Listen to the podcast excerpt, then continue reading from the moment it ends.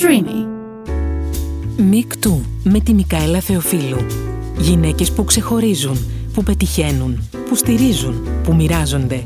Γυναίκες που μιλούν στη Μικαέλα Θεοφίλου για τη ζωή τους σαν μικρά μαθήματα ενδυνάμωσης για όλες μας. Γεια σας, γεια σας λοιπόν και είμαστε σε ένα ακόμα μικτού και για τη σημερινή καλεσμένη θέλω να ξεκινήσω με ένα απόφθεγμα του Albert Einstein που διάβασα στο τέλος ενός δικού της post στο Instagram.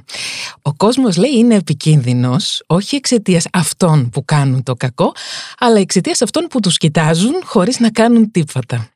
Και εκείνη βεβαίως όχι απλά δεν ανήκει σε αυτή την κατηγορία, αλλά μου επιτραπεί αυτή η σύνδεση, είναι και ίστρος που στα αρχαία σημαίνει αλογόμηγα. Και ήταν και το παρατσούκλι του Σοκράτη. Είναι μια τέτοια αλογόμηγα λοιπόν η καλεσμένη μου, που μας τσιμπάει και που μας ξυπνάει με τον τρόπο της, βεβαίως, ως κοινωνία, ως οραματίστρια η ίδια που αφυπνίζει και μας θυμίζει ότι δεν ζούμε μόνο εμείς σε αυτόν τον πλανήτη, ότι οφείλουμε να σεβόμαστε τα δικαιώματα όλων των πλασμάτων επάνω σε αυτόν. Είναι μια επαναστάτρια με αιτία που με τον τρόπο ζωής της μας προσκαλεί να μάθουμε να καταναλώνουμε πιο συνειδητά και είναι και μια γυναίκα που στέκεται δίπλα στις γυναίκες με κάθε τρόπο. Και εδώ επίσης, πριν την ε, καλωσορίσω ακόμα, θέλω να προσθέσω ότι βαδίζοντας το δικό της δρόμο, πολύ διαφορετικό από αυτόν της οικογένειάς της, έχει επιτύχει να φέρει περήφανα τα δύο επιθετά της, βαριά σαν ιστορία, αλλά μέσα από το δικό της δρόμο ως ιδρύτρια των Save a Greek Stray και Promise to Animals και βεβαίως θέλω να καλωσορίσω την Εριέτα Κούρκουλουλά Ριέτα, σε ευχαριστώ πάρα πολύ για αυτή την αποδοχή της πρόσκλησης. Μικαέλα μου, χαίρομαι πάρα πολύ. Δεν φανταζόμουν ποτέ ότι θα χαρώ τόσο πολύ που κάποιος με είπε αλογόμηγα. Αλλά νομίζω είναι από τα ωραιότερα κομπλιμέντα που μου έχουν κάνει. σε ευχαριστώ πάρα πολύ. Μα έτσι σε νιώθω. Έτσι σε νιώθω και μέσα από το Instagram που σε έχω γνωρίσει καλύτερα, γιατί μας έχεις αφήσει πολύ να σε γνωρίσουμε μέσα από το Instagram και μέσα από τις συνεντεύξεις σου και μέσα από τις δράσεις σου φυσικά. Αλλά το Instagram επειδή είναι λίγο πιο προσωπικό και τα social media, εκεί νομίζω ότι μας συστήθηκες για τα καλά. Οπότε νομίζω ότι η αλογόμηγα είναι πραγματικά τίτλος τιμής με κάποιο τρόπο. Θα το κρατήσω, θα το, θα το αποζητάω από εδώ και πέρα να με λένε έτσι. Έτσι, μπράβο λοιπόν. Ε, Θέλω να ξεκινήσουμε με τη μεγάλη σου, την πρώτη σου μεγάλη αγάπη που είναι τα ζώα. Και θέλω να μου πεις, ε, χαμογελάς ήδη, αμέσως, αμέσως. Ε, από μωρό παιδί. Έτσι. Πώς, πότε λοιπόν, να μου απάντησες ήδη, πότε πρώτο αισθάνθηκες ότι έχεις την ανάγκη να δώσεις αγάπη σε αυτά τα πλάσματα; Κοίτα, δεν ξέρω αν ήταν τόσο η ανάγκη να δώσω αγάπη ή να πάρω αγάπη, γιατί μεγαλώνοντας ε, σε αυτή την οικογένεια είχα, είχα πολύ μεγάλη τύχη βέβαια από τη μία, από την άλλη είχε και μία μοναξιά για ένα παιδάκι να μεγαλώνει με την προκατάληψη του κόσμου και γενικά αρκετά διαφορετικά ε, από το πώς μεγαλώνουν τα υπόλοιπα παιδιά στην Ελλάδα. Οπότε νομίζω ότι πιο πολύ με βοήθησαν τα ζώα να έχω τη συντροφιά που αναζητούσα παρά το αντίθετο. και μετά ήρθε από μόνο του πολύ φυσικά αυτό το πάθος για την προστασία τους γιατί μέσα από τη σχέση μου μαζί τους είχα δει το μεγαλείο αυτό και όταν το γνωρίζεις ε, αμέσως αντιλαμβάνεσαι πόσο σημαντικό είναι να, να κάνει κάποιος κάτι για να τα προστατεύσει. Σαν ευγνωμοσύνη δηλαδή. Ε; Σαν ευγνωμοσύνη θα το έλεγα, ναι. Και την αισθάνομαι ακόμα. Θυμάσαι το πρώτο σου ζώο που είχες ε, προστατέψει, που είχες υπό τη φροντίδα σου; Βέβαια, θυμάμαι το πρώτο ζώο. Ε, τον πρώτο μου σκύλο βασικά που παρακαλούσα πολύ καιρό τους γονείς μου να μου τον αγοράσουν τότε γιατί δεν ήξερα τι σημαίνει. κάτι περισσότερο από αυτό, δεν ναι. γνώριζα για την υιοθεσία. Ε, οπότε αυτή ήταν η Dolly και ήταν ένα Golden Retriever ε, την οποία μου αγόρασαν οι γονείς μου μετά από πολύ παρακαλετό και πολύ κλάμα. Ε, γιατί οι γονείς μου δεν ήταν τόσο παθιασμένοι με τα ζώα. Ο πατέρας μου λίγο καλύτερα, αλλά πάλι με την απόσταση, δηλαδή να είναι ο σκύλος έξω από το σπίτι. Εγώ είχα, είχα κάνει πολύ ε, έτσι ξεκάθαρη τη θέση μου ότι ήθελα ο σκύλος μου να είναι στο κρεβάτι, μου, στο σπίτι συνέχεια, ε, οπότε το αποφεύγαν όσο καιρό μπορούσαν. Ε, αλλά δεν τα κατάφεραν τελικά, επέμεινα και... Είναι ξεκάθαρο ότι δεν θα τα καταφέρανε, το μέλλον έδειξε ήδη νομίζω. Ε, κάπου διάβασα ότι σπούδασες Animal Studies στο New York University. Ναι, ναι, ναι και το οποίο εντάσσεται και στο ευρύτερο πλαίσιο της περιβαλλοντολογίας, περιβαλλοντολογίας, θα το πω σωστά κάποια στιγμή. Και το πρώτο σου πτυχίο είναι στο πεδίο της κοινωνιολογίας. Μάλιστα. Ε, σαν να σου κάνω interview για να σε προσλάβω είναι έτσι κανονικά. Αλλά θέλω να μου πεις ότι αυτός ήταν ο στόχος σου άρα από την αρχή να ασχοληθείς με τα ζώα ναι, από ό,τι φάνηκε. Νομίζω ότι το ήξερα από πολύ πολύ μικρή ε, αλλά δεν με πίστευε κανείς. Ε, νομίζαν ότι είμαι από αυτά τα παιδάκια που λένε ότι όταν μεγαλώσω θα γίνω πυροσβέστης. Εγώ το διατήρησα τελικά και κρατάει μέχρι σήμερα. Οπότε έχω αυτή την τάση να είμαι αρκετά σίγουρη για τα πράγματα που λέω και αυτά που υποστηρίζω και ε, νομίζω εκεί πέσαν λίγο έξω οι δικοί μου. Και νομίζω καλά κάνουν και πέσαν έξω. και για όλους εμάς είναι ευγνωμοσύνη το ότι κάνεις αυτά που κάνεις. Τα χρόνια λοιπόν πέρασαν και ξαφνικά στη ζωή μας έρχεται το «Η Save a Greek Stray». Θα μας πεις λίγο την ιστορία πίσω από αυτήν την ε, πολύ όμορφη δράση και πρωτοβουλία. Ναι βεβαίως. Η «Save a Greek Stray» είναι το πρώτο μου παιδί, πάντα έτσι λέω. ε, και το ξεκίνησα όταν ήμουν 15 χρονών, οπότε ήμουν ακόμα θεωρητικά παιδί ε, όριμο παιδί αλλά παιδί ακόμα. Και ξεκίνησε ουσιαστικά από ανάγκη έλλειψης χώρου. Δηλαδή είχα μαζέψει πια τόσα σκυλιά στο, σπίτι, μέσα στο σπίτι. μέσα στο σπίτι Μπράβο που... είχαμε μεγάλο σπίτι ε, οπότε ναι. χωρούσα. Ε, αλλά νομίζω ότι και η μητέρα μου δεν άντεχε άλλο και μου λέει αφού με αυτό θα ασχοληθείς ε, να σε βοηθήσω να κάνεις κάτι πιο σοβαρά και να, να φύγουν και τα σκυλιά τέλος πάντων από εδώ μέσα. Οπότε έτσι ξεκίνησε με τη δική της υποστήριξη και μετά διαμορφώθηκε μια ομάδα που παραμένει η ίδια σχεδόν σήμερα ε, μέσα από την οποία κάνουμε τις δράσεις που κάνουμε και όλο και μεγαλώνει αυτό το έργο. Και πλέον πολύ και γι' αυτό χαίρομαι. Δεν ξέρουν καν ότι είμαι εγώ πίσω από αυτή την οργάνωση που είναι και ο στόχος. Πάντως, ε, ναι, δε, ίσως δεν ξέρουν, αλλά α, όση ώρα μιλάς, είναι αυτό που σου έλεγα και στην αρχή στον πρόλογό μου. Είναι πολύ σπουδαίο αυτό που έχεις καταφέρει μέσα σε όλα αυτά που έχεις κάνει, ε, να μην συνδυαστεί, ενώ φέρνεις πολύ όμορφα τα δύο ονόματα των γονιών σου, τα δύο επίθετα. Όταν λέμε Ριέτα Κούρκουλου Λάτσι, δεν σκεφτόμαστε μόνο την ιστορία πίσω από τα ονόματα, σκεφτόμαστε την Εριέτα και τις δράσεις της. Αυτό με, τιμάει, με τιμάει πάρα πολύ και νομίζω ότι ο πατέρας μου ήταν ο πρώτος που μου είπε να ξέρεις ότι όταν μου λέει θα ξέρεις ότι θα έχεις πετύχει στη ζωή σου θα είναι η μέρα μου λέει που δεν θα είσαι πια η κόρη του Κούρκουλου και της Λάτσι αλλά θα είσαι μου λέει η Εριέτα. Ε, οπότε προς τα εκεί. Το έχεις πετύχει ήδη αυτό. Δηλαδή μες στο δικό μου το μυαλό ε, είσαι η Εριέτα, το Save a Stray και βεβαίως και του ε, ε, Promise to Animals για το οποίο θα μιλήσουμε και γι' αυτό. Αλλά θέλω να μου πεις, ε, ψηφίστηκε πριν από κάποιο καιρό ο νόμος με τον οποίο επιδιώκεται και η προστασία των ζώων συντροφιάς και η εξασφάλιση της ευζοίας τους. Τον έχεις, έχεις καθόλου εικόνα αυτού του νόμου. Ναι, έχεις... Ναι βέβαια. Και... Έχουμε ασχοληθεί με όλα, ε, όλα τα νομοσχέδια. Η ερώτηση ήταν, ναι, βέβαια.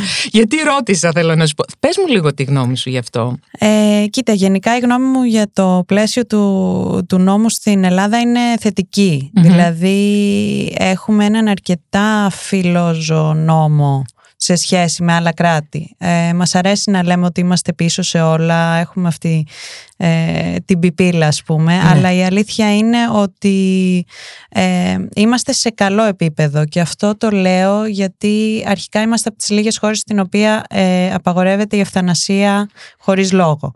Ε, ωραία πάμε όλοι διακοπές και βλέπουμε ευρωπαϊκά κράτη που δεν βλέπεις κανένα δέσποτο στο δρόμο αλλά το 90% αυτών των κρατών έχουν εφαρμόσει κάποια στιγμή, αν όχι ακόμα, ε, την πολιτική της ευθανασίας χωρίς λόγο. Δηλαδή mm-hmm. γεμίζει ένα καταφύγιο, άμα δεν υπάρχει χώρος, ε, γίνεται ευθανασία στα ζώα και ας είναι υγιής και ας είναι μικρά και ας είναι ό,τι είναι. Οπότε από αυτή την άποψη είμαστε πολύ μπροστά. Μπράβο μας, ε, Και λοιπόν. εγώ προτιμώ να βλέπω αδέσποτα στο δρόμο παρά να το παίζει κάποιος θεός και να αποφασίζει ποια ζουν και ποια πεθαίνουν. Έχεις απόλυτο δίκιο.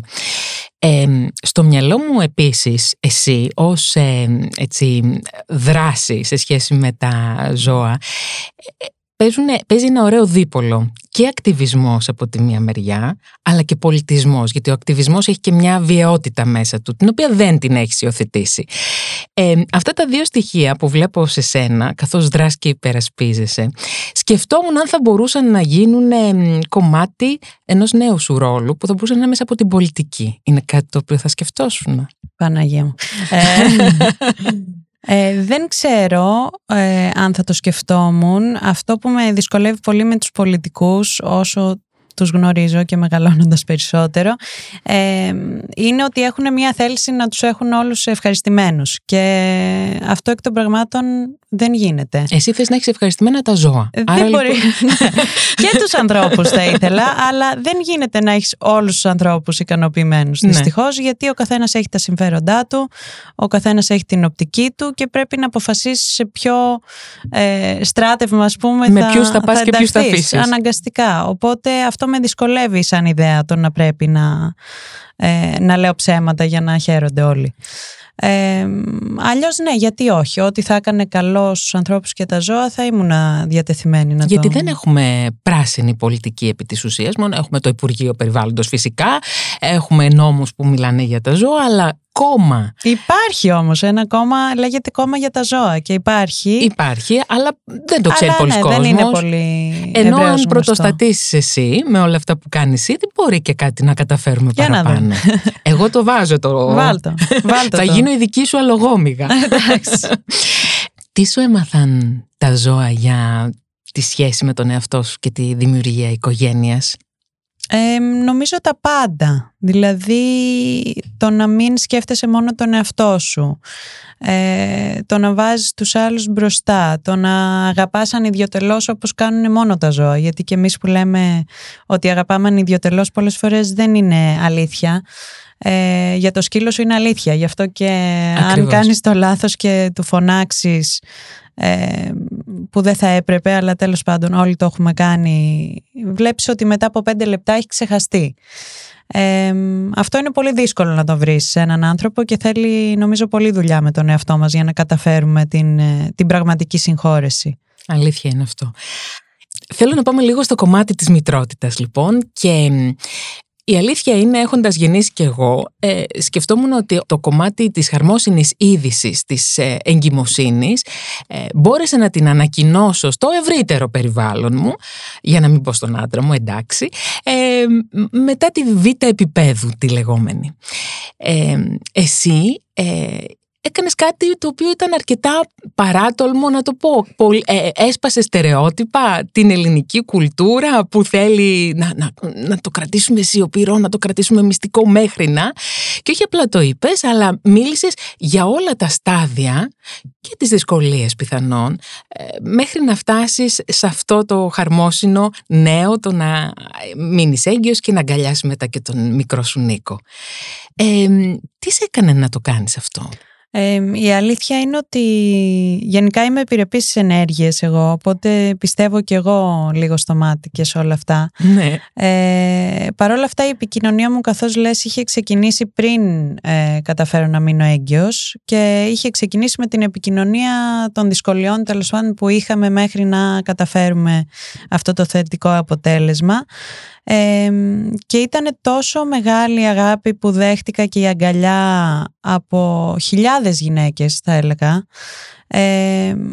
που όταν τελικά μείναμε έγκυος βασικά δεν ήθελα να το μάθουν από αλλού γιατί έχουν την τάση οι δημοσιογράφοι να, ε, να τα βγάζουν όλα στη φόρα και εγώ είχα αποφασίσει ότι δεν θέλω να ο κόσμος που με ακολουθεί τέλος πάντων και αισθάνεται μια ταύτιση μαζί μου να, να το μάθει από Ήθελα να είμαι εγώ αυτή που θα το ανακοινώσει ε, και η αλήθεια είναι ότι το έκανα εκεί στους τέσσερις μήνες σχεδόν. Ναι. Ε, αρκετά νωρίς. Αρκετά νωρίς, αλλά η αλήθεια είναι ότι αισθανόμουν πολύ σίγουρη ότι θα πάει σωστά. Δεν ξέρω γιατί. Ε, αλλά πήγε. Οπότε αυτό έχει σημασία και είμαστε σήμερα εδώ. Και, και... βεβαίως έχουμε αγκαλιά τον Νίκο μας και τα λοιπά και τα λοιπά και τα λοιπά και, και, και θα τα πούμε και τα ναι, υπόλοιπα. Θα τα πούμε και... Ε, υπήρξε, υπάρχει γενικά μια πίεση, ε, μια πίεση, αλλά σχεδόν έχει μπει στην κουλτούρα, την μικροαστική αλήθεια κουλτούρα της ε, ελληνικής κοινωνίας, όταν παντρεύεται ένα ζευγάρι, να το πιέσουν οπωσδήποτε ότι πρέπει να, παιδί μου, πότε θα κάνεις παιδί, ε, γιατί το έχουν συνδυάσει γάμος ίσον παιδί. Ε, δεν φαντάζομαι ότι εσύ έχεις ζήσει κάτι τέτοιο, δεν θα, δεν θα το επέτρεπες καταρχάς εσύ, έτσι όπως φαντάζομαι το χαρακτήρα σου, αλλά Ε, ε, ε, πώς σχολιάζεις αυτή την, αυτή την, αυτό το στερεότυπο να πω, αυτή την μικροαστική ακόμα εν έτη 2022 νοοτροπία; Γενικά δεν μου αρέσει η αδιακρισία, δηλαδή ε, είναι αδιάκριτο το να πιέζεις ένα ζευγάρι να το ρωτάς πότε θα κάνει παιδί. Ε, πρώτον γιατί δεν ξέρεις τι μπορεί να περνάει το συγκεκριμένο ζευγάρι. Ε, να, εμείς περνάγαμε μια δυσκολία στο να μείνουμε έγκυος, το να στο τρίβουν αυτό στη μούρη είναι άσχημο. Ε, πέρα από αυτό όμως και δεν αφορά κανέναν το τι θα κάνει ένα ζευγάρι και ε, για μένα το ζευγάρι είναι ήδη οικογένεια. Δηλαδή είναι ήδη μία ολοκληρωμένη οικογένεια για μένα δύο άνθρωποι. Δεν μία χρειάζεται, μικρή κοινωνία ας πούμε. Δεν χρειάζεται ένας τρίτος απαραίτητα ούτε το να παντρευτούμε σημαίνει ότι θέλουμε και να κάνουμε παιδιά.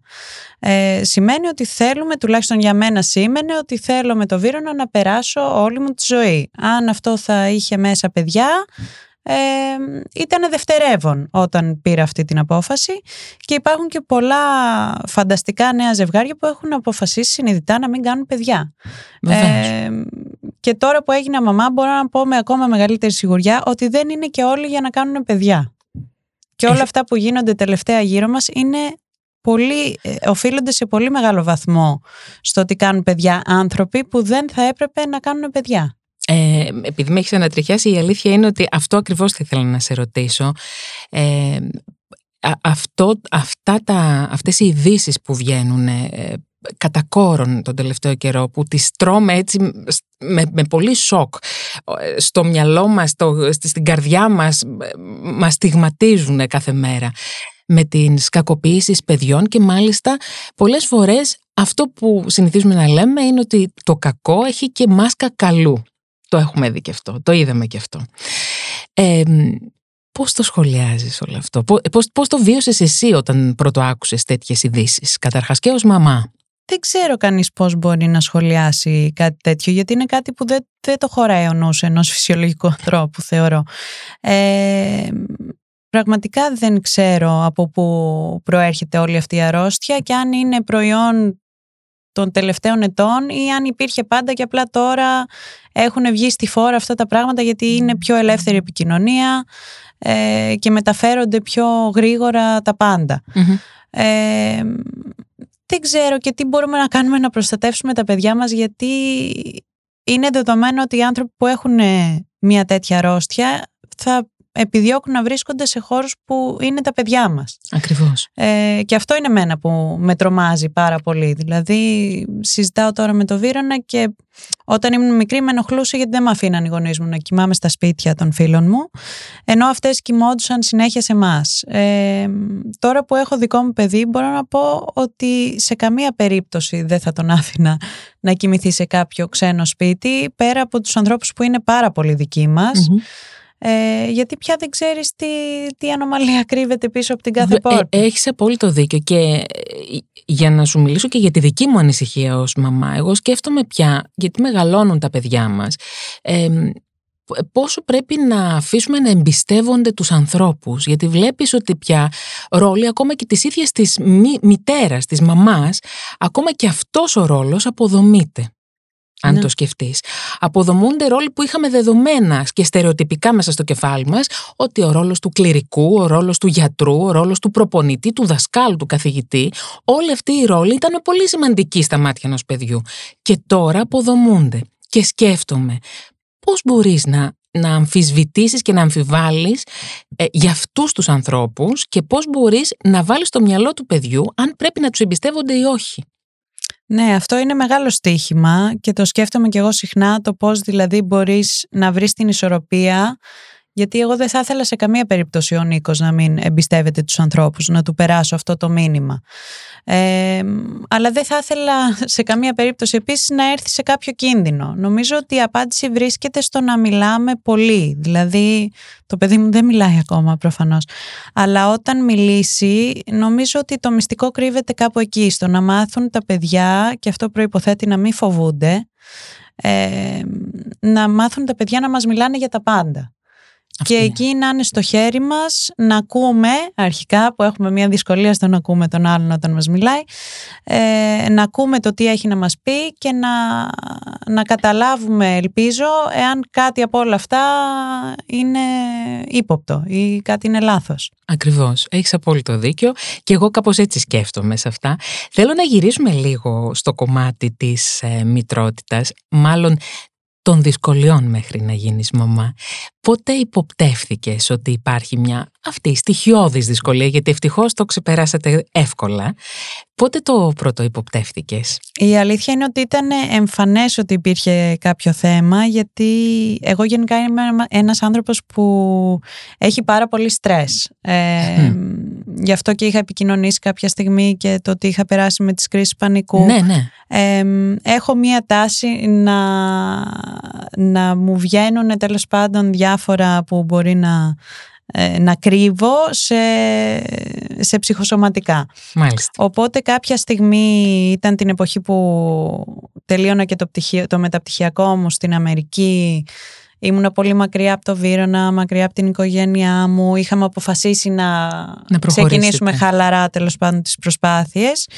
Ε, και εκεί μου κόπηκε η περίοδος, οπότε σταμάτησε ο κύκλος μου όταν σταματάει ο κύκλος σου ξέρεις ότι παιδί δεν μπορείς να κάνεις. Ε, και όσο αυτό το σκεφτόμουν περισσότερο και προσπαθούσα να κάνω πράγματα να τον επαναφέρω, τόσο χειρότερα ήταν γιατί όταν είναι κάτι ψυχολογικό Ακριβώς. Ε, γίνεται ακόμα χειρότερο όσο το σκέφτεσαι. Είναι σαν ανακύκλωση, είναι το ε, γυρίζεις ένας κύκλος γύρω στο κεφάλι Και περάσαμε κάποιους μήνες έτσι χωρίς να ασχοληθούμε ε, μετά ήρθε ο γάμος, οπότε ουσιαστικά με βόλεψε γιατί δεν ήθελα να είμαι έγκυος και στο γάμο.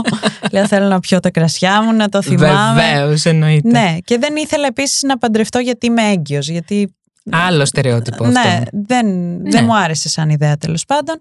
Ε, οπότε το άφησα κάποιους μήνες και μετά ξαναγχώθηκα όταν ε, τελείωσε ο γάμος και αρχίσαμε να βλέπουμε γιατρούς και να, ε, να δοκιμάζουμε διάφορες μεθόδους για να μας βοηθήσει να, να πιάσουμε το παιδάκι που θέλαμε. Μετά από πόσο καιρό; Ενάμιση χρόνο ε, κάναμε θεραπείες ε, διάφορων ειδών ε, και μετά από 1,5 χρόνο περίπου ήρθε... Ο Νίκος. Ναι, ήρθε το νέο του Νικολάκη. Το νέο. Ε, ταλαιπωρήθηκες; Πάρα πολύ. Ναι, ναι, ήταν πολύ δύσκολο. Η αλήθεια είναι, ε, εντάξει, είμαι τυχερή και είχα ένα σύζυγο πολύ υποστηρικτικό. Αυτό ήθελα να σε ρωτήσω. Πώς, πώς, πώς εξελίχθηκε η σχέση σας μέσα από αυτό; Εμάς ε, δεν μας επηρέασε ενώ πολλαπλασιάστηκε η, η αγάπη, η αγάπη και, και ο έρωτας και όλο αυτό. Ήτανε, το θυμάμαι σαν ε, ε, μια γλυκό, γλυκόπικρη ας πούμε ανάμνηση γιατί ήμασταν οι δυο μας ενάντια στον κόσμο. Έτσι αισθάνομαι τουλάχιστον. Τι ωραία. Και, και πραγματικά τον νικήσαμε μαζί. Οπότε ήταν ένα μεγάλο τεστ για δύο ανθρώπους που έχουν μόλις παντρευτεί. Ε, το, το, οποίο το, περάσαμε το περάσαμε νομίζω με επιτυχία και αυτό έχει παίξει ρόλο και τώρα.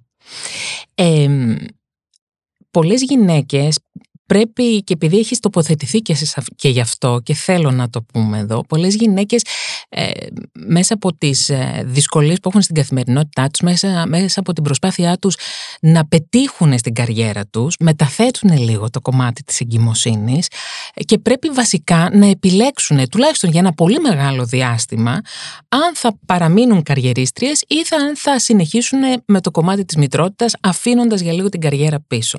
Το οποίο αυτό συμβαίνει, δεν συμβαίνει στις, πολιτισ... στις ε, δυτικές χώρες, συμβαίνει όμως αρκετά στην Ελλάδα. Ε, θέλω να ρωτήσω καταρχάς αν εσύ έπρεπε να αφήσεις ένα κομμάτι πίσω από το κομμάτι της καριέρας σου, αφενός και αφετέρου θέλω να μου πεις πώς, πώς, το, πώς το σχολιάζεις όλο αυτό. Γενικά νομίζω ότι οι γυναίκες δεν επωφελούνται καθόλου από, από όλο αυτό το σύστημα. Δηλαδή ε, συνέχεια είναι δακτυλοδεικτούμενες ότι α, εσύ άργησες να κάνεις παιδιά. Μα πώς να μην αργήσω να κάνω παιδιά αφού έχω τη ζωή μου, δεν έχω την, τις άδειες που πρέπει να, που οφείλω να έχω, ε, δεν έχω καμία βοήθεια. Το να κάνεις παιδί δεν είναι αστείο. Είναι, εμείς έχουμε βοήθεια και παρόλα αυτά υπάρχουν μέρες που δεν ξέρω αν μπορώ να ανταπεξέλθω. Ε, αλλά εγώ έχω τη δυνατότητα να πω ότι ξέρεις τι σήμερα δεν, δεν, δεν θα πάω γραφείο, δεν μπορω Ε, δεν έχω τη βοήθεια γιατί είναι σε ρεπό, ε, δεν μπορώ να κάνω το ένα, δεν μπορώ να κάνω το άλλο. Το να μην έχεις αυτή την, τη βοήθεια το κάνει αδύνατο να κάνεις παιδί και να θες να κάνεις και κάτι άλλο. Γιατί εγώ δεν θα μπορούσα ποτέ να φανταστώ τον εαυτό μου και δεν είναι... Είναι προς τιμήν τους οι γυναίκες που αποφασίζουν να είναι μόνο μαμάδες. Εγώ δεν θα μπορουσα να κάνω μόνο αυτό γιατί δεν θα μου ήταν ψυχολογικά διαχειρίσιμο να είμαι σε ένα σπίτι όλη μέρα. Ε, οπότε εγώ όχι δεν έχω αναγκαστεί να αφήσω κάτι πίσω. Βέβαια έχω αναγκαστεί να προσαρμόσω τους ρυθμούς μου, ειδικά τον πρώτο καιρό, στο ρυθμό του Νίκου, γιατί και θυλάζουμε και όλα αυτά τα έχουμε. Οπότε, οπότε ναι, είναι, δεν μπορώ να λείπω πολύ, αλλά έχω τη δυνατότητα να τον έχω στο γραφείο μαζί μου, έχω τη δυνατότητα να τον παίρνω παντού μαζί μου, οπότε είναι πολύ διαφορετικό. Αλλά πρέπει να δοθείς στις γυναίκες η δυνατότητα να πάρουν τη μοίρα στα χέρια τους και να μπορούν πραγματικά να αποφασίσουν ε, όταν είναι έτοιμες αυτές να κάνουν παιδί. Γιατί το να κάνεις ανέτοιμος παιδί είναι τραγικό και για σένα. Ακριβώς. Γιατί καταστρέφεται η ζωή σου και για το παιδί γιατί καταστρέφεται και η δική του αν η μητέρα του δεν είναι καλά. Πρώτα απ' όλα οι μαμάδες πρέπει να είναι καλά, οι γυναίκες πρέπει να είναι. σημαντικό. Έτσι. Ε, έχετε λοιπόν τώρα τον μικρό Νίκο που τον ονομάσατε και τιμή Σένεκεν για τον μπαμπά. Ε, τον γοητευτικό αυτό τον σπουδαίο πατέρα και τον σπουδαίο ηθοποιό καλλιτέχνη και άνδρα για όλες εμάς τις γυναίκες που τον παρακολουθούσαμε στις ελληνικές ταινίες και στο θέατρο. Ε, ποια χαρακτηριστικά από εκείνον θα ήθελες να πάρει ο Νίκος; Την ειλικρίνειά του θα ήθελα να πάρει. Νομίζω δεν έχω γνωρίσει πιο ειλικρινή άνθρωπο και πιο αφιλτράριστο ποτέ, το οποίο φέρνει αρκετές δυσκολίες. ναι, ναι, αυτό ήθελα να σου πω. δεν είναι λίγο σοκαριστικό το να σου έρχεται. Είναι πολύ σοκαριστικό. Η ειλικρίνεια τόσο μπροστά. Ναι, κατά κέφαλα. Αλλά είναι τόσο ωραίο στοιχείο αυτό στον άνθρωπο να είναι αφοπλιστικά ειλικρινής ε, που πραγματικά του το εύχομαι γιατί στη ζωή νομίζω ότι πάντα δικαιώνεσαι όταν λες την αλήθεια. Δηλαδή ακόμα και όταν δεν είσαι αρεστός, γιατί οι άνθρωποι που λένε την αλήθεια πολλές φορές δεν είναι αρεστοί, ε, με την πάροδο του χρόνου ε, νομίζω εκτιμώνται. Ναι, αλήθεια είναι αυτό. Και ε, τελικά στο τέλος της ημέρας ο ίδιος που λέει την αλήθεια είναι καθαρός κρυστάλλινος με τον εαυτό του και κοιμάται και ήρεμα. Ακριβώς. Το οποίο είναι σημαντικό. Ε, μίλησες πριν για το θυλασμό. Θυλάζεις ακόμα εσύ; Θυλάζω ακόμα. Είναι 8 μηνών ο Νίκος μας και θυλάζω ακόμα. Ε, ήταν μια επιλογή που την έκανα πριν γεννηθεί ότι θα ήθελα να είναι αυτό. Εντάξει, το ότι είμαστε, είμαι vegan ε, παίζει και αυτό ρόλο δεν ήθελα να του δώσω γάλα γελάδας ας πούμε ή γάλα κάποιου άλλου ζώου.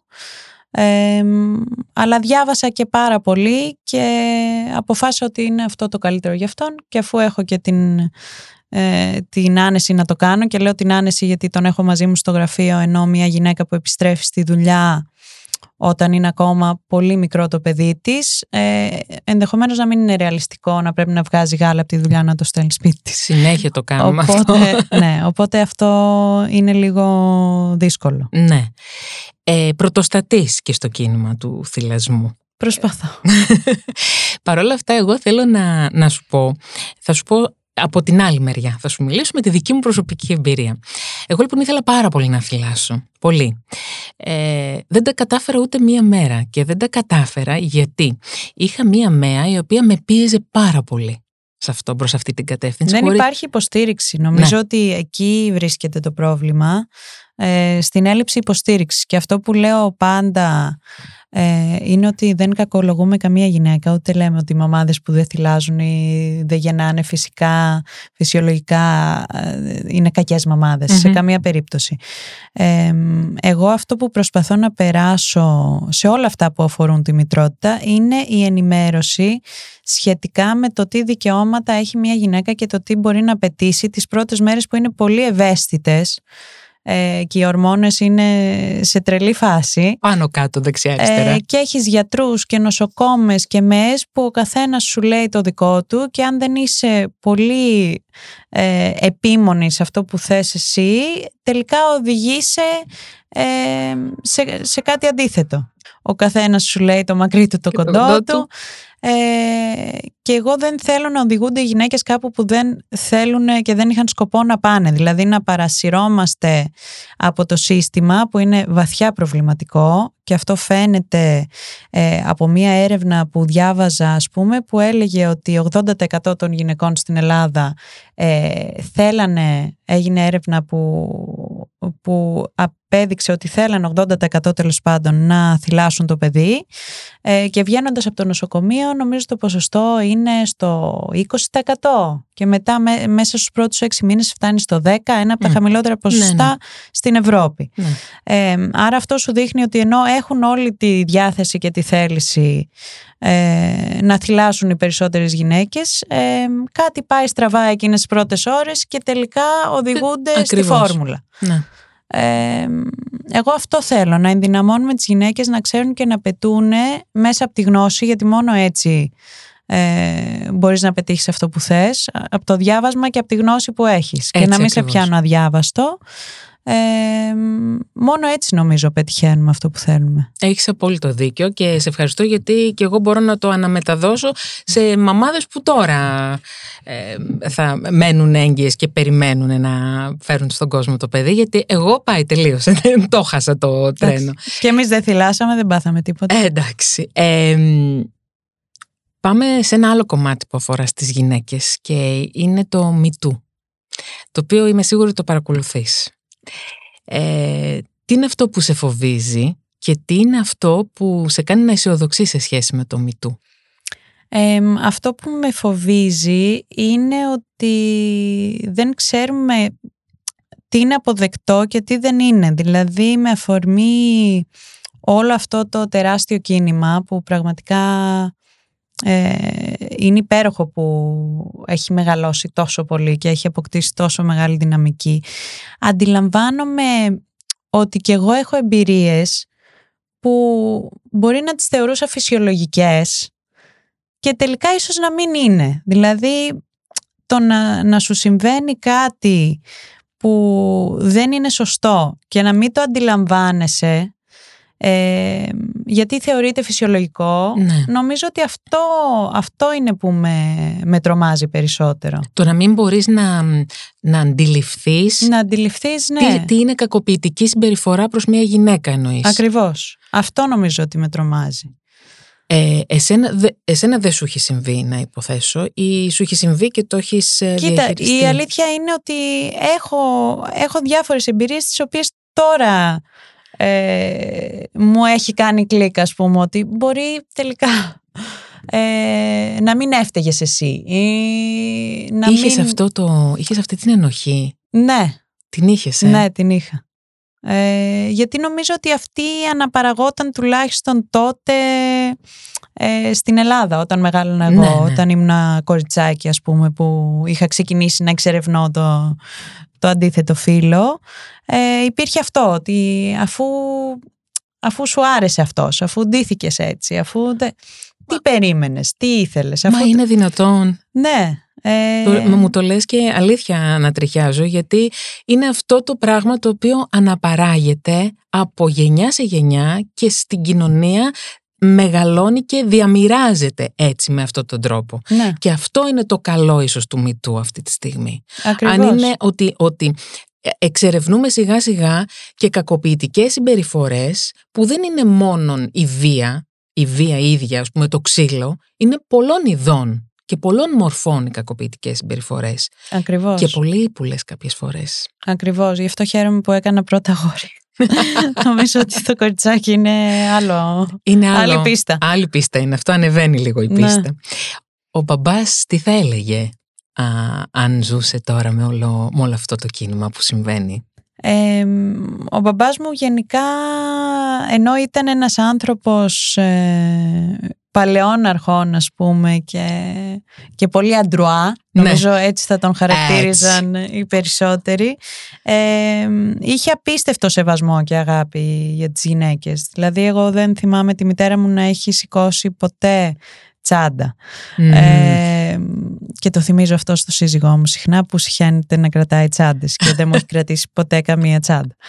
Ε, αλλά ποτέ δεν την έχει αφήσει να περάσει το δρόμο χωρίς να της κρατάει το χέρι. Είχε τέτοια πράγματα των παλιών αντρών που είναι πολύ ωραία. Έτσι, έτσι. Και εγώ είμαι της άποψης ότι ενώ εννοείται ότι είμαστε ίσοι, δεν πρέπει να μπερδευόμαστε και να νομίζουμε και να απαιτούμε να είμαστε και ίδιοι. Γιατί για μένα και ο άντρας πρέπει να έχει το ρόλο του και η γυναίκα τον δικό της ε, και από όλο αυτό να υποφελούνται τελικά και οι δύο. Γιατί και εμείς έχουμε τα προτερήματα και τα μειονεκτήματά μας και εκείνοι αντίστοιχα τα δικά τους.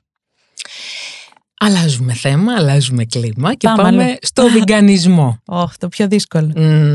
Θέλω να ξεκινήσω με το, το γεγονός ότι είσαι και ιδρύτρια της μη κυβερνητικής οργάνωσης A Promise to Animals. Θέλω να μου μιλήσεις λίγο γι' αυτό. Λοιπόν, το A Promise to Animals ε, ήταν μια προσπάθεια που ξεκίνησε όταν τελείωσα το μεταπτυχιακό μου, mm. ε, έχοντας αποκτήσει τις γνώσεις που ήθελα γιατί φυτό με το διάβασμα θα ξαναπώ ότι ε, μου αρέσει να είμαι πολύ καλά ενημερωμένη πριν ξεκινήσω το οποιοδήποτε εγχείρημα προσωπικό ή επαγγελματικό.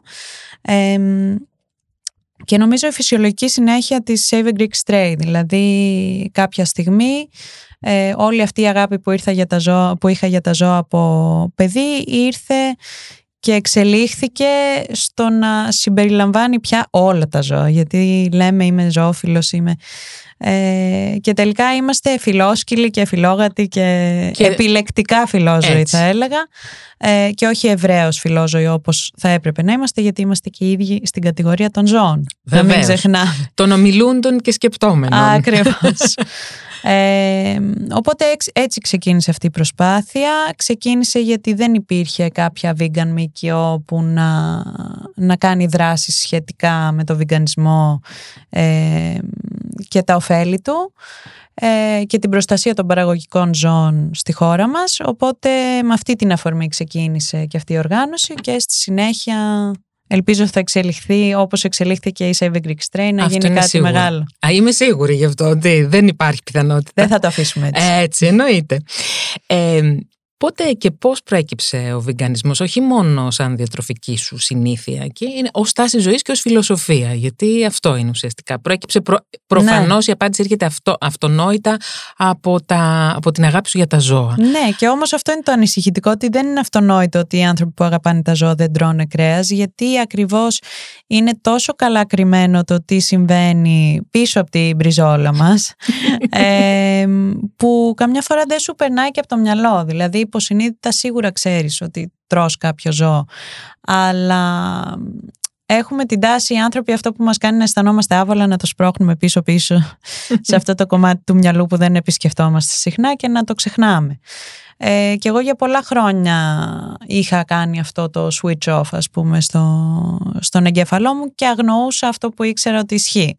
Και το θυμόμουν καμιά φορά ας πούμε βλέποντας ε, όταν μου φέρνανε σε κάποια ταβέρνα έναν αστακό που ποτέ δεν έτρωγα γιατί τον έβλεπα ζωντανό και έλεγα ε, θυμάμαι ότι ήμουνα μικρή γύρω στα 6-5 χρονών ε, και κάθε φορά που έβλεπα τους αστακούς έβαζα τα κλάματα γιατί αντιλαμβανόμουν ξαφνικά ότι αυτό θα πεθάνει τώρα για να το φάω. Ναι, γιατί είναι συγκεκριμένη και διαδικασία. Με αποτέλεσμα ακριβώς, να μην το φάω ποτέ γιατί το έβλεπα μπροστά μου και ε, αυτό λείπει από τα υπόλοιπα ναι. προϊόντα και υποπροϊόντα των ζώων.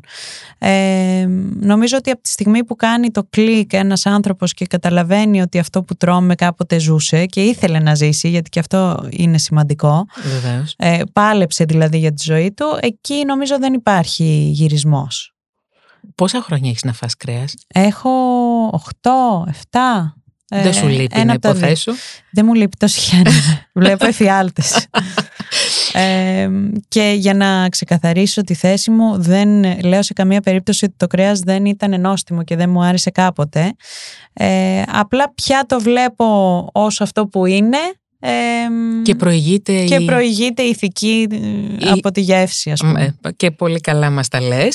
Ε, πολλές θα ρωτήσουν και πολλές θέλουν να πάρουν απάντηση γιατί πολλές είναι, πολλές που, που μας ακούνε αυτή τη στιγμή είναι vegan γυναίκες ε, και πιθανόν να θέλουν να μείνουν και έγκυες. Άρα λοιπόν αυτά τα δύο, το να είσαι vegan και να μείνεις έγκυος, πώς συνδυάζονται; Αρχικά να πω ότι το Ιασό έχει κάνει το πρώτο vegan τμήμα παρακολούθησης εγγύων, ε, το οποίο είναι ολοκληρωτικά vegan. Ε, υποστηρίζεται από την κυρία Βασιλική Σκαλαφούρη, που είναι vegan γυναικολόγος.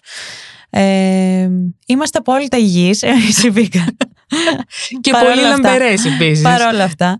Ε, σίγουρα μπορείς να τρέφεσαι υγιεινά και ανθυγιεινά και ως vegan. Ε, δηλαδή ε, έρχονται στο μαγαζί μας το Χολιλάμα που το αγαπώ πολύ και μας ρωτάνε η τούρτα αυτή η σοκολατένια επειδή είναι vegan δεν παχαίνει σωστά, όχι παχαίνει παιδιά η τούρτα και η vegan ε, τούρτα είναι ε, ναι μεν ίσως λιγότερο αλλά, αλλά σίγουρα το ένα δεν αναιρεί το άλλο. Δεν, ε, δεν είναι υποχρεωτικό ότι ό,τι είναι vegan είναι και υγιεινό Σωστό.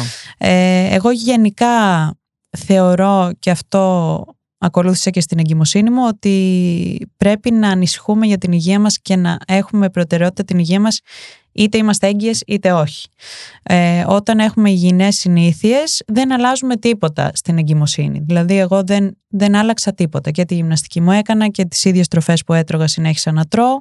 Τώρα αν είναι μια γυναίκα που τρώει επεξεργασμένα, ε, λατρεύω το Beyond Meat Όντως, αλλά και όλες αυτές τις μάρκες, αλλά είναι επεξεργασμένα προϊόντα τα οποία εγώ θα σύστηνα να τα τρώμε σαν junk food, γιατί και αυτό χρειάζεται μία φορά στο τόσο. Ναι. Το ίδιο και όταν είμαστε έγκυος, δηλαδή δεν είναι κακό να κάνουμε μια παρασπονδία, αλλά όσπρια, λαχανικά, φρούτα, εποχής ιδανικά, Δηλαδή, ναι. Δηλαδή μέσα από το βιγκανισμό ένα πολύ σπουδαίο πράγμα που έχω μάθει είναι η εποχικότητα των προϊόντων και, να προτιμώ αυτά που είναι της εποχής. Και τοπικά κατά και προτίμηση. Και τοπικά κατά προτίμηση εννοείται. Ε, και φρέσκια τροφή, όχι επεξεργασμένα, όχι έτοιμα όσο μπορούμε. Εντάξει, σίγουρα πάνω στη βιασύνη κάτι θα φας, αλλά αυτά θα επέφευγα. Ε, επίσης, θέλω να σου πω ότι κάπου διάβασα ότι το φαγητό στο σπίτι σας είναι και θα είναι μόνο vegan. Άρα ναι. λοιπόν και ο Νίκος, ο μικρός Νίκος Και ο μικρός Νίκος είναι vegan, ναι. Vegan από την κοιλιά είναι αυτός, έτσι Καλά, εννοείται, αλλά, αλλά τώρα που μεγαλώνει, συνεχίζεις ε, με ναι, την ναι, ίδια διατροφική ηθική, ας πούμε. Ναι, ο Νίκος τρώει βασικά ό,τι τρώμε εμείς, ε, πια. Και ο Βύρονας. Ε, και ο Βίρονας στο σπίτι. Εκτός σπιτιού τρώει, νομίζω. Δεν ξέρω λέει τι τρώει. Μία φορά το, το μήνα να τρώει ψάρι. Ε, κάτι τέτοιο. Ε, αλλά ναι, γενικά στο σπίτι δεν υπάρχει κάτι που να είναι μη vegan. Εγώ σε τραπέζι με κρέας δεν κάθομαι. Όπως γνωρίζουν και όλοι οι γνωστοί μου και όλοι αυτοί που πάμε μαζί για φαγητό, αρνούμε να καθίσω. Άρα, ε, τι, όταν σε καλούν για φαγητό, πώς ε, πώς το αντιμετωπίζεις; Δεν πάω. Άμα, δηλαδή, πάω. Αρχικά έχω μικρό κύκλο και δεν θα ήθελα να μεγαλώσει αυτός ο κύκλος. Είμαι λίγο. Ωραία, εντάξει. Είναι περιορισμένος ο χρόνος μου και επιλέγω να τον περνάω με ανθρώπους που είναι πολύ κοντά μου. Ε, αλλά όλοι γνωρίζουν ότι δεν ένα βράδυ θα είμαι και εγώ στο φαγητό. Μπορούν να κάνουν, Εντάξει, να ναι, κάνουν λίγο υπομονή ή να μην φάνε κρέας. Οπότε, ναι, δεν έχω αντιμετωπίσει κάποιο τέτοιο θέμα. Ούτε bullying από τους ε, φίλους σου, ξέρω εγώ. Ούτε bullying, ακόμα. Μπορεί να μου τα μαζεύουν. Ε, και όχι, να... μωρέ, αστεία λέω. Όχι, όχι. Αλλά όλοι λίγο πολύ όταν σε ακούνε και συνέχεια και βλέπουν και... Λίγο πολύ όλοι επηρεάζονται. Δηλαδή ναι. πολλοί από τους δικούς μου φίλους κρέας δεν τρώνε. Το ψάρι είναι λίγο πιο δύσκολο γιατί το αισθανόμαστε λίγο πιο μακριά από εμάς. Ήταν και για μένα το τελευταίο ε, που έκοψα. Ας πούμε, ναι. Ε, αλλά πέρα από αυτό νομίζω ότι όσο ακούς επηρεάζεσαι και... Καλά δεν το συζητώ, εννοείται. Ε, και θέλω να έρθουμε λίγο στο μικρό, στον Νίκο, γιατί θα μεγαλώσει και θα βγει και με παρέες και θα φάει και, ή τουλάχιστον θα βλέπει τους άλλους να τρώνε ένα μπέργκερ ας πούμε κανονικό. Αυτό Γι' αυτό, παιδιά, δεν μπορώ να κάνω κάτι. Ενώ δεν θα είμαι από τις τρελές μέσα σε ένα αυτοκινητάκι από πίσω. Τώρα, άσε την πριζόλα κάτω. όχι. Ε, όχι. Ούτε με τα περάκι έτοιμο. Ούτε με τα περάκι, ναι. το, το κάνω από τώρα το ταπεράκι. καμία αντίρρηση. Ελπίζω, βέβαια, γιατί εγώ γενικά προτιμώ να τα κάνω πιο ολιστικά ε, όλα και ένας από τους στόχους που έχουμε τώρα με την απρόμηση του Animals είναι να φροντίσουμε έτσι ώστε ε, τα, τα σχολεία πια να έχουν και επιλογές ε, για vegan, για μαθητές που έχουν μια άλλη διατροφική και ηθική Τι ωραίο αυτό. συνήθεια. Οπότε ελπίζω μέχρι να πάει σχολείο ο Νίκος να το έχω καταφέρει αυτό. Ε, ήδη γίνεται στην Αμερική ευρέως σε πάρα πολλά σχολεία. Κάποια είναι και μόνο plant-based πια. Ε, οπότε ελπίζω να πάει προς τα εκεί και νομίζω θα πάει από μόνο του και θα το βοηθήσουμε κι εμείς. Αλλά πέρα από αυτό, εγώ... Ε, θα ήθελα απλά να ξέρει όταν έρθει η ώρα να φάει το μπέργκερ τι κάνει και τι έχει συμβεί για να φάει το μπέργκερ. Γιατί περιμένω τη μέρα που θα έρθει, γιατί τα παιδιά κάνουν πολλές ερωτήσεις και υπέροχες ερωτήσεις, ε, που θα με ρωτήσει μαμά γιατί εμείς δεν τρώμε αυτό; Και η απάντησή μου θα είναι ειλικρινής, ε, θα του απαντήσω για το τι συμβαίνει για να φάμε εμείς αυτό και από εκεί και πέρα εάν όντας συνειδητοποιημένος πια ότι εγώ δίνω τα χρήματά μου και υποστηρίζω αυτό που συμβαίνει στα ναι. σφαγεία. Εάν αυτό είναι κάτι που θα ήθελε να κάνει εκτός του σπιτιού μας, ε, τότε εγώ δεν μπορώ να κάνω κάτι άλλο. Θα ναι. το σεβαστώ και ε, βέβαια δεν νομίζω ότι θα γίνει. Και εγώ αυτό νομίζω, δηλαδή από το ε, στόμα μου το πήρες. Νομίζω ότι θα είναι τόσο... Είναι τόσα τα βίντεο που έχουν γίνει viral με παιδάκια που μόλις αντιλαμβάνονται ότι τρώνε το ζωάκι που πήγανε προχτές στη φάρμα επίσκεψη με το σχολείο τους να χαϊδέψουν και τους το σερβίρανε μετά σε τόστ ε, και βλέπεις αυτά τα βίντεο με αυτά τα παιδάκια που κλαίνε γιατί δεν θέλουν να πεθάνει το ζωάκι που νομίζω ότι δεν είναι πια, είναι πιο πολύ, είμαστε πιο πολύ μαθημένοι στο να τρώμε κρέας παρά το αντίθετο. Ακριβώς. Δηλαδή είναι πιο δύσκολο ένα παιδί να μάθει να τρώει κρέας ε, ειδικά άμα γνωρίζει τι συμβαίνει από πίσω, παρά να μάθει να μην τρώει κρέας. Και είναι περισσότερα τα ερεθίσματα που μπορεί να πάρει πλέον και ένας πιο μεγάλο, ένα πιο μεγάλο παιδί, το λέω και, και ο γιος μου, ας πούμε, τώρα έχει αρχίσει να περιορίζει το κρέας. Χαρά βλέπω στο πρόσωπό σου και καλά κάνεις. Ε, ναι, και μου εξήγησε κιόλας ότι πρέπει να το κάνουμε και για, και για τα ζώα, για το περιβάλλον, για το περιβάλλον. την υγεία μας. Είναι πολύ, Βεβαίως, πολύ λόγοι. Εννοείται. Ε, Θέλω πάλι να αλλάξουμε θέμα. Πάμε. το να είσαι η κόρη του Νίκου Κούρκουλου και της Μαριάννας Λάτση, τι, τι, πώς έχει γράψει μέσα σου; Νομίζω ότι δεν το αντιλαμβάνεται ένα παιδί εύκολα. Δηλαδή, ένα παιδί μεγαλώνοντας βλέπει τη μαμά και τον μπαμπά του. Πολύ σωστά. Ε, δεν πανάνε ο Πρωθυπουργός, δεν πανάνε ο Ομπάμα, όποιος και να είναι. Εσύ, όντας παιδάκι, βλέπεις τη μαμά και τον μπαμπά. Ε, και η αλήθεια είναι ότι από το κοινωνικό περίγυρο αντιλαμβάνεσαι κάποια στιγμή ότι κάτι είναι στο δικό σου μπαμπά και στη δική σου μαμά.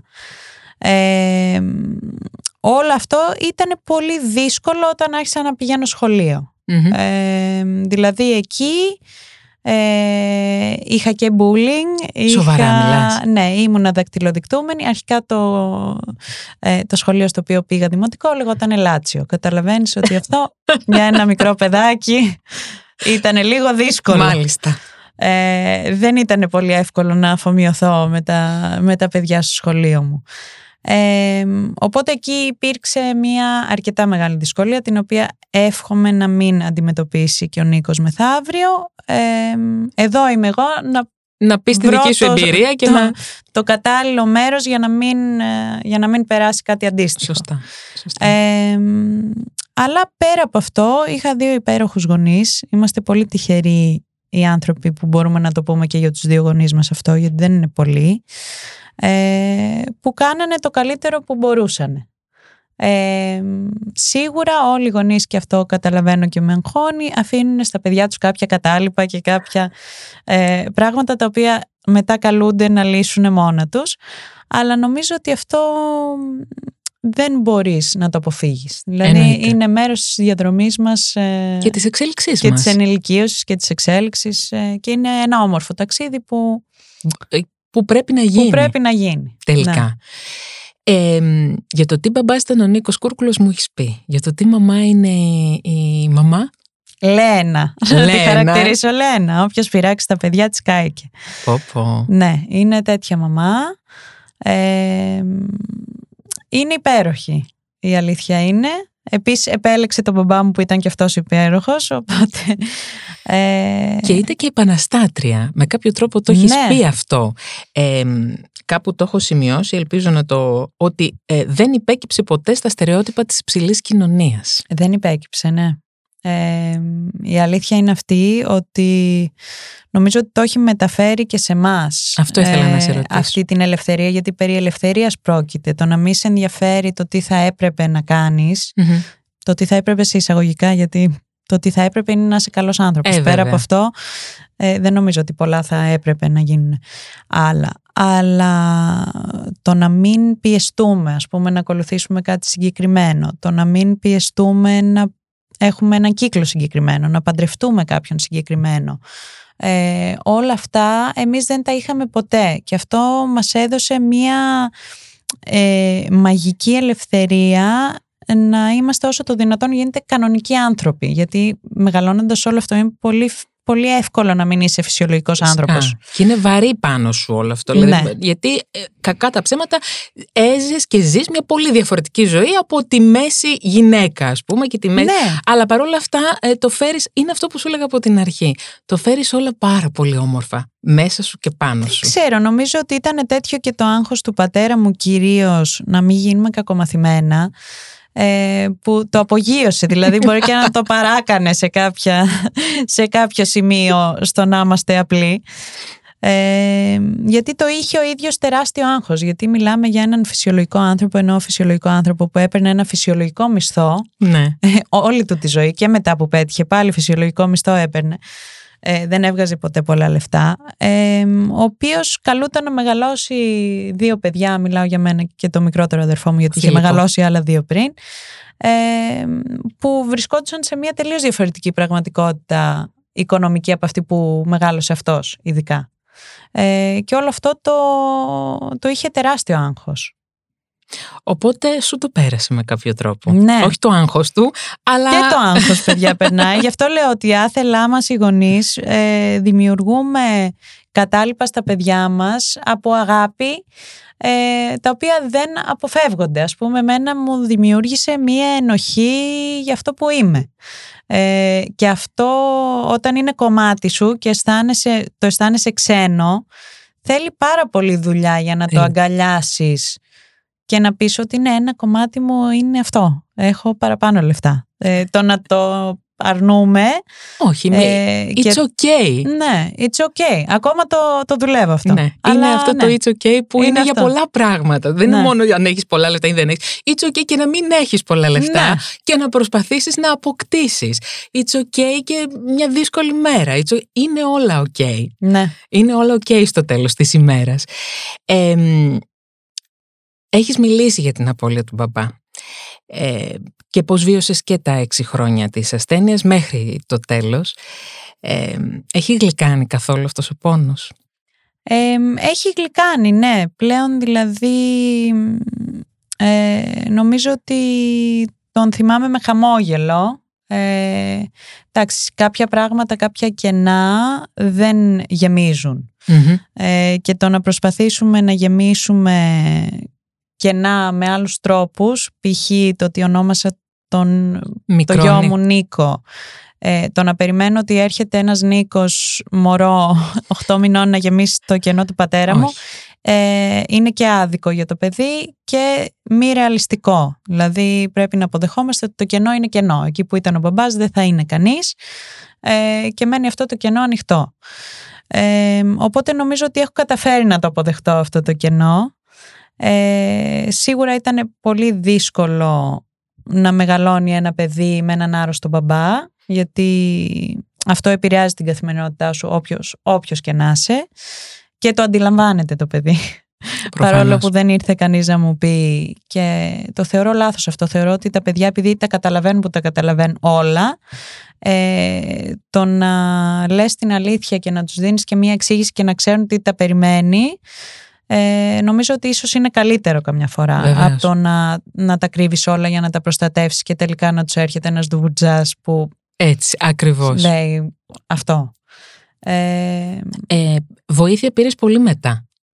Από ψυχολόγο. Ναι. Πολύ πολύ μετά, ναι. Γιατί; Ε, γιατί αρχικά δεν, όταν μεγάλωνα εγώ νομίζω ότι δεν ήταν τόσο ευρέως. ε, δεν, Τάση ξέρω, το δεν να- ήταν τάση, ναι. Το να, καλά, εγώ ήμουνα και, και μικρό παιδί. Ήμουνα 13 ετών όταν πέθανε. Οπότε δεν ήταν και στο χέρι μου, αλλά ερωτήθηκα άμα θα ήθελα, αλλά είπα όχι. Δεν Μμμ. αισθανόμουν τότε την ανάγκη ο- να, να καταφύγω σε κάτι τέτοιο. Μμμ. Ε, γενικά εμένα μου βγήκε όλο αυτό σε ένα μεγάλο ξέσπασμα, γιατί ήμουνα και πάνω στην εφηβεία, ξέρεις καλύτερα. Ε, Βεβαίως, ξέρω. Εννοείται. Ε, θα σου πω οπότε μετά. έγινε όλο αυτό πάνω στην εφηβεία μου, την έκανε πολύ χειρότερη την εφηβεία μου, πέρασε πολύ δύσκολη η μαμά μου. Ε, και αυτό που λέω σε γονείς εφήβων είναι ότι εγώ τουλάχιστον ήμουν ένας άλλος άνθρωπος στα χρόνια της εφηβείας. Δηλαδή δεν ήταν ο προγραμματικός μου εαυτός, είναι σαν να μπαίνει ένας διάολος μέσα σου και να, είναι, να, παίρνει, Μίλησέ να κάνει μου. κομμάντο. Ναι, ναι. Ε, και δεν σημαίνει κάτι για τον άνθρωπο αυτό αργότερα, ούτε νωρίτερα, είναι εκείνη η φάση. Μια Ε, παρένθεση. ναι. Οπότε, ναι, μία παρένθεση ακριβώς. Οπότε εκείνη την εποχή δεν ένιωσα αυτή την ανάγκη να πάω σε κάποιον ψυχολόγο. Δεν θεωρούσα ότι έχω κάποιο πρόβλημα που πρέπει να επιληθεί ε, και δεν το έκανα. Ίσως κακός. Ναι. Αλλά το πήρα απόφαση μετά από μόνη μου. Εντάξει. Πάντα όταν είσαι συνειδητοποιημένος ότι θες να το κάνεις, πρέπει να το κάνεις αυτό. Αλλιώς δεν έχει και νόημα Ναι. να σε σέρνουν μπροστά εκεί. Όχι. Ναι, δεν έχει Όχι. νόημα. Και όχι σίγουρα εσένα. Ε, όχι σίγουρα εμένα Ναι, ναι. ακριβώς. Ε, όταν βλέπεις μια ταινία του μπαμπά, πώς νιώθεις; Δεν έχω δει πολλές ταινίες του μπαμπά Γιατί; μου. μου έχει κατεβάσει ο άντρας μου ένα στικάκι που μου το έχει στον υπολογιστή με ταινίες και τις βλέπουμε σιγά σιγά. Α. Αλλά δεν έχω δει πολλές ταινίες. Ε, δεν ξέρω το λόγο. Έχω δει κάποιες στον Αστραπόγενο. Αισθάνομαι ότι. Το είναι... έχει άλλο κάρβουνα, ας πούμε. Ναι, το έχω δει. το έχω δει.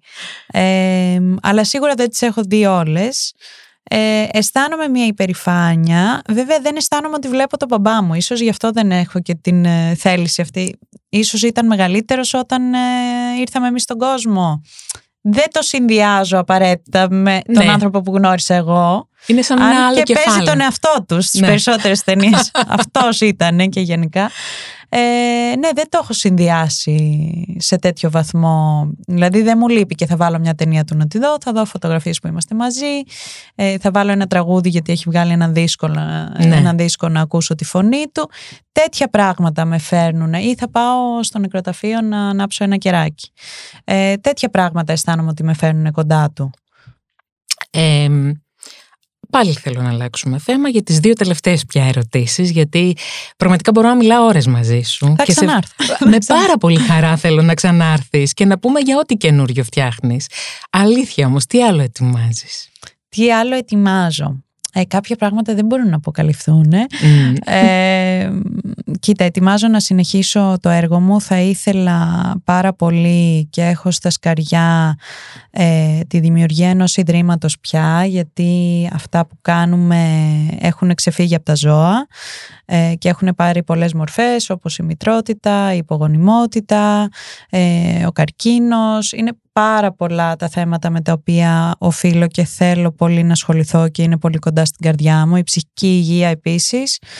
Ε, οπότε θα ήθελα να, να ξεκινήσω ένα ίδρυμα το οποίο να περιλαμβάνει όλες τις δραστηριότητες αυτές που κάνω έτσι κι αλλιώς λίγο από εδώ λίγο από εκεί να μαζευτούν. Έχω αποφασίσει ότι αυτό το ίδρυμα θα λέγεται Kind Things.